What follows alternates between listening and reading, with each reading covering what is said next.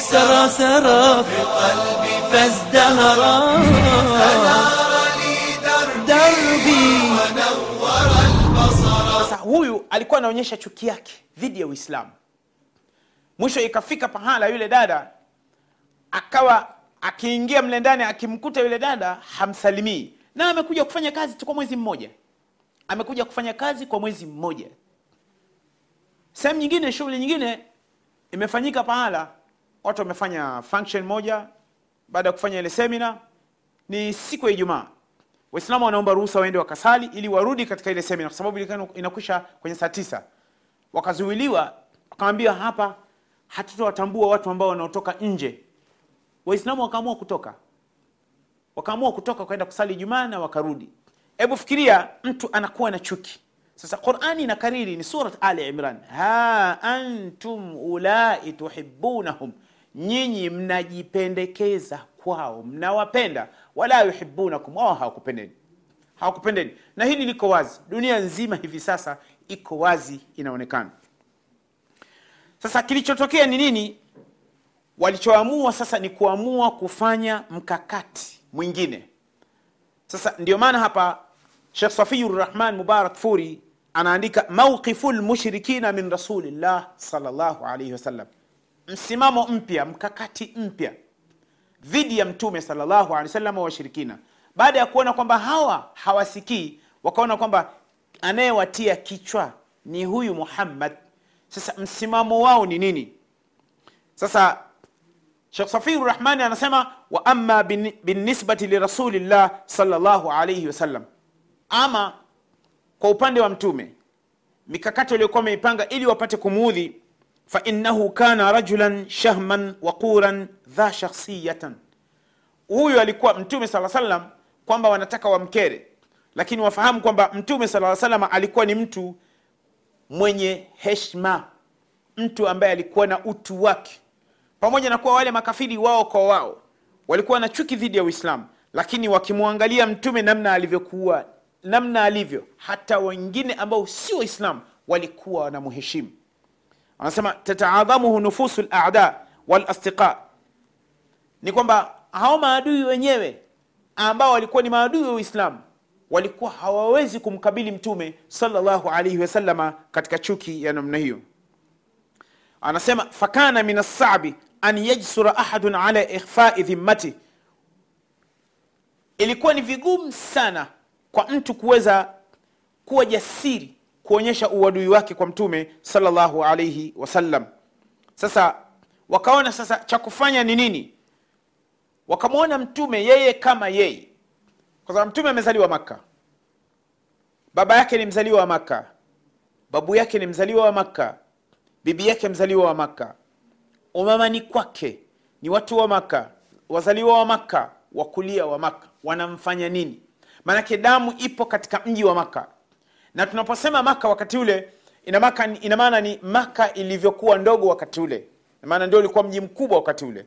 Ina maana ni ile, ile shib abi ilikuwa ni shib abi lakini katika watu ambao walikuwa ni maadui wakubwa ni abu lahab.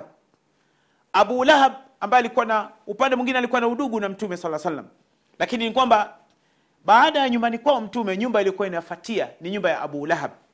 Baada ya nyumbani kwao mtume sallallahu nyumba kwa sababu ni nyumba zilikuwa jirani zina zinapeana ukuta namna hii ama wanapeana yani ukuta huu unatenganisha na nyumbani kwao mtume sala salam lakini leo tukienda pale huwezi ukaambiwa kwamba hapa ndio nyumbani kwa abu lahab. Tunapahitajia nini ni kupajua tu kwamba waandishi wanatuandikia wanachuoni kwamba hapa ilikuwa ni hivi lakini sehemu iliyobakia ni nyumbani kwao mtume sallallahu sababu tunapahitaji pale tuna historia napo sisi katika uislamu. Ni sehemu ya moja ya imani zetu. Wakamwona sasa hapa anayempa kichwa mtume sasa ni abu talib. Sasa rahman almubarak furi anasema wafdu quraish ila abi talib. Ugeni rasmi unatumwa ugeni rasmi kwenda kwa abu talib. Qala ibnu ishaq. Ibnu ishaq anasema masha rijalun min ashrafi quraish ila abi talib. Walichaguliwa watu watu wenye heshima zao watu ambao wanakubalika na jamii ya makka wakaenda kwa abu talib. Huo ni ugeni. Walipofika pale wakamwambia faqalu ya aba talib. Ewe abu talib ina bna akhika hakika huyu mtoto wa ndugu yako kwa sababu mtume sala llah sallam anaitwa muhammad ibnu abdillah ibnu abdulmutalib ibnu abdumanaf ibnu hashim na huyu anaitwa abu talib ibnu abdulmutalib ibnu abdumanaf ibnu hashim ali ni ali ibnu abi talib ibnu abdulmutalib ibnu abdumanaf ibnu hashim na mtume saa salam anaitwa muhammad ibnu abdillah ibnu abdulmutalib ibnu abdumanaf ibnu hashim. Sasa ina maana kwamba huyu abu talib mtume amebakia katika ulezi wake kwa sababu mtume ame, amebakia yatima. Amebakia yatima ndio wakamfata akamwambia inna bna akhika. Hakika huyu mtoto wa ndugu yako mtoto wa abdallah kad sabba alihatana. Amewatukana waungu wetu. Wao walikuwa wanawaita ni waungu. Lau kama sio waungu ile ni mizimu. Ile ni mizimu kad sabba alihatana. Amewatukana waungu wetu. Waaba dinana. Na ameitia dosari dini yetu mila yao potofu ya kuabudu mizimu. Wasafaha ahlamana. Wadalala abaana. Na amewafanya baba zetu kwamba walikuwa wamepotea kwamba hawana dini. Huyo mtoto ndugu yako. Fa imma an takuffahu anna. Ima umziwie huyo muhammad wanamwambia abu talib ujumbe mkubwa watu wa makka miji kafiri imekubaliana kutuma ujumbe fa imma an takuffahu anna ima umziwie asitufanyie fujo asitufanyie fujo wa imma an tuhalia bainana wa bainahu ama umwache yeye na sisi si tuache tu uone tutamfanya nini. Fainnaka ala, mi, ala mithli ma nahnu alaihi min khilafihi fanakfikahu wewe mwenyewe abu talibi upo katika dini tofauti na huyo mtoto ndugu yako sisi tuache tukumalizie shughuli. Inawezekana unamwonea haya mtoto ndugu yako. Faqala lahum abu talib. Abu talib wakati wanazungumza anawasikiliza mwanzo mpaka mwisho. Walipomaliza akamwambia mmemaliza? Akamwambia tumemaliza. Faqala lahum abu talib. Abu talib akawaambia qaulan raqiqan. Akazungumza nao maneno yaliyokuwa mepesi waraddahum raddan jamilan na akawapa majibu yaliyokuwa mazuri fansarafu anhu wakaondoka. Wakaondoka pale. Sababu wameshafikisha ujumbe wao wanakwenda kupeleka ujumbe kwa makafiri wenzao. Wamadha rasulullahi ala ma huwa alaihi mtume akaendelea katika jukumu lake la kufikisha kazi ya dawa. Alikuwa anakwenda katika pale ambia jamani qulu la ilaha illallah. Semeni la ilaha illallah. Tuflihu. Semeni la ilaha illallah semeni hapana mola mwenye haki ya kuabudiwa kuombwa kusujudiwa isipokuwa allah. Haya masanamu hii mizimu mnayodai ni waungu. Hii sio sio waungu huyu. Mungu ni mmoja ni allah. Acheni msiabudu huko. Mtume akawa anaendelea na kazi yake. Famadha rasulullah ala ma huwa alaihi mtume akaendelea na kazi aliyokuwa anaifanya. Yudhiru din allah wayadu ilaihi anaitangaza dini ya allah na anailingania. Alikuwa anaitangaza.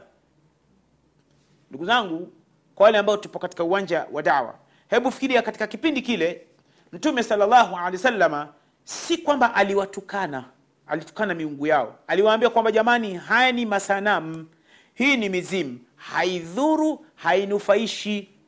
Na kama unakumbuka kisa cha mtume ibrahim alaihi salam alipoonekana kwamba yeye ni tofauti katika utawala wa namrudh aliwaambia jamani haya masanamu mnayoyaabudu haya hayazungumzi hayasemi wala hayafanyi chochote. Hayawezi kukusaidieni chochote. Ibrahimu alionekana ni kioja alionekana ni kioja mpaka akafanyiwa vitimbi kuchimbiwa shimo na kuchomwa kwa moto na kumwaiwa maji kwenye ma mafuta ya samli hatimaye akachomwa moto lakini allah subhanahu wataala akawa amemnusuru. Sasa abu talib akamwacha mtume salllahu alehi wasallam walakin lam tasbir quraishun tawilan hina raatuhu madiyan fi amalihi wa dawatihi ila llah maquraish hawakuvumilia. Wakaona huyu mtoto tumekwenda tumemkataza hakusikia. Tumemfata huyo ami yake amkemee ami yake naye anambembeleza tu wala amwambii chochote. Ikawashinda subira bal aktharat dhikruhu ikawa namtaja sana wakawa wamepanga mikakati hatimaye wapate kuweza kummaliza mtume sallallahu alaihi wasallam. Wakaona sasa huyu cha kumfanya ni nini? Huyu kabla ya kupanga kumuua turudi tena kwa abu talib. Kabla ya kumuua turudi tena kwa abu talib. Kumbuka kwamba maka wakati ule ukiacha maka hivi sasa mji wa kisasa. Umejengwa kisasa sana. Yaani miundombinu ni mizuri sana ya mji wa maka kiasi ambacho kila kitu ambacho anachokihitaji mtu anayekwenda kufanya pale maka ibada anakipata. Sasa ukienda ukiangalia ile ramani yenyewe ya mji wa maka wakati ule unakuta kwamba maka ilikuwa ni ndogo sana na pale mtume sallallahu alaihi alipokuwa anaishi pale inaonekana ndio ilikuwa katikati ya mji wa maka na ndiyo iliyokuwa mjini kwa sababu wale machifu wenyewe wenye mji wao banu hashim walikuwa wanaishi pale ambapo panaitwa shib abu talib ambapo kwa sasa hivi ukienda unakwenda kupaona pako wazi sana.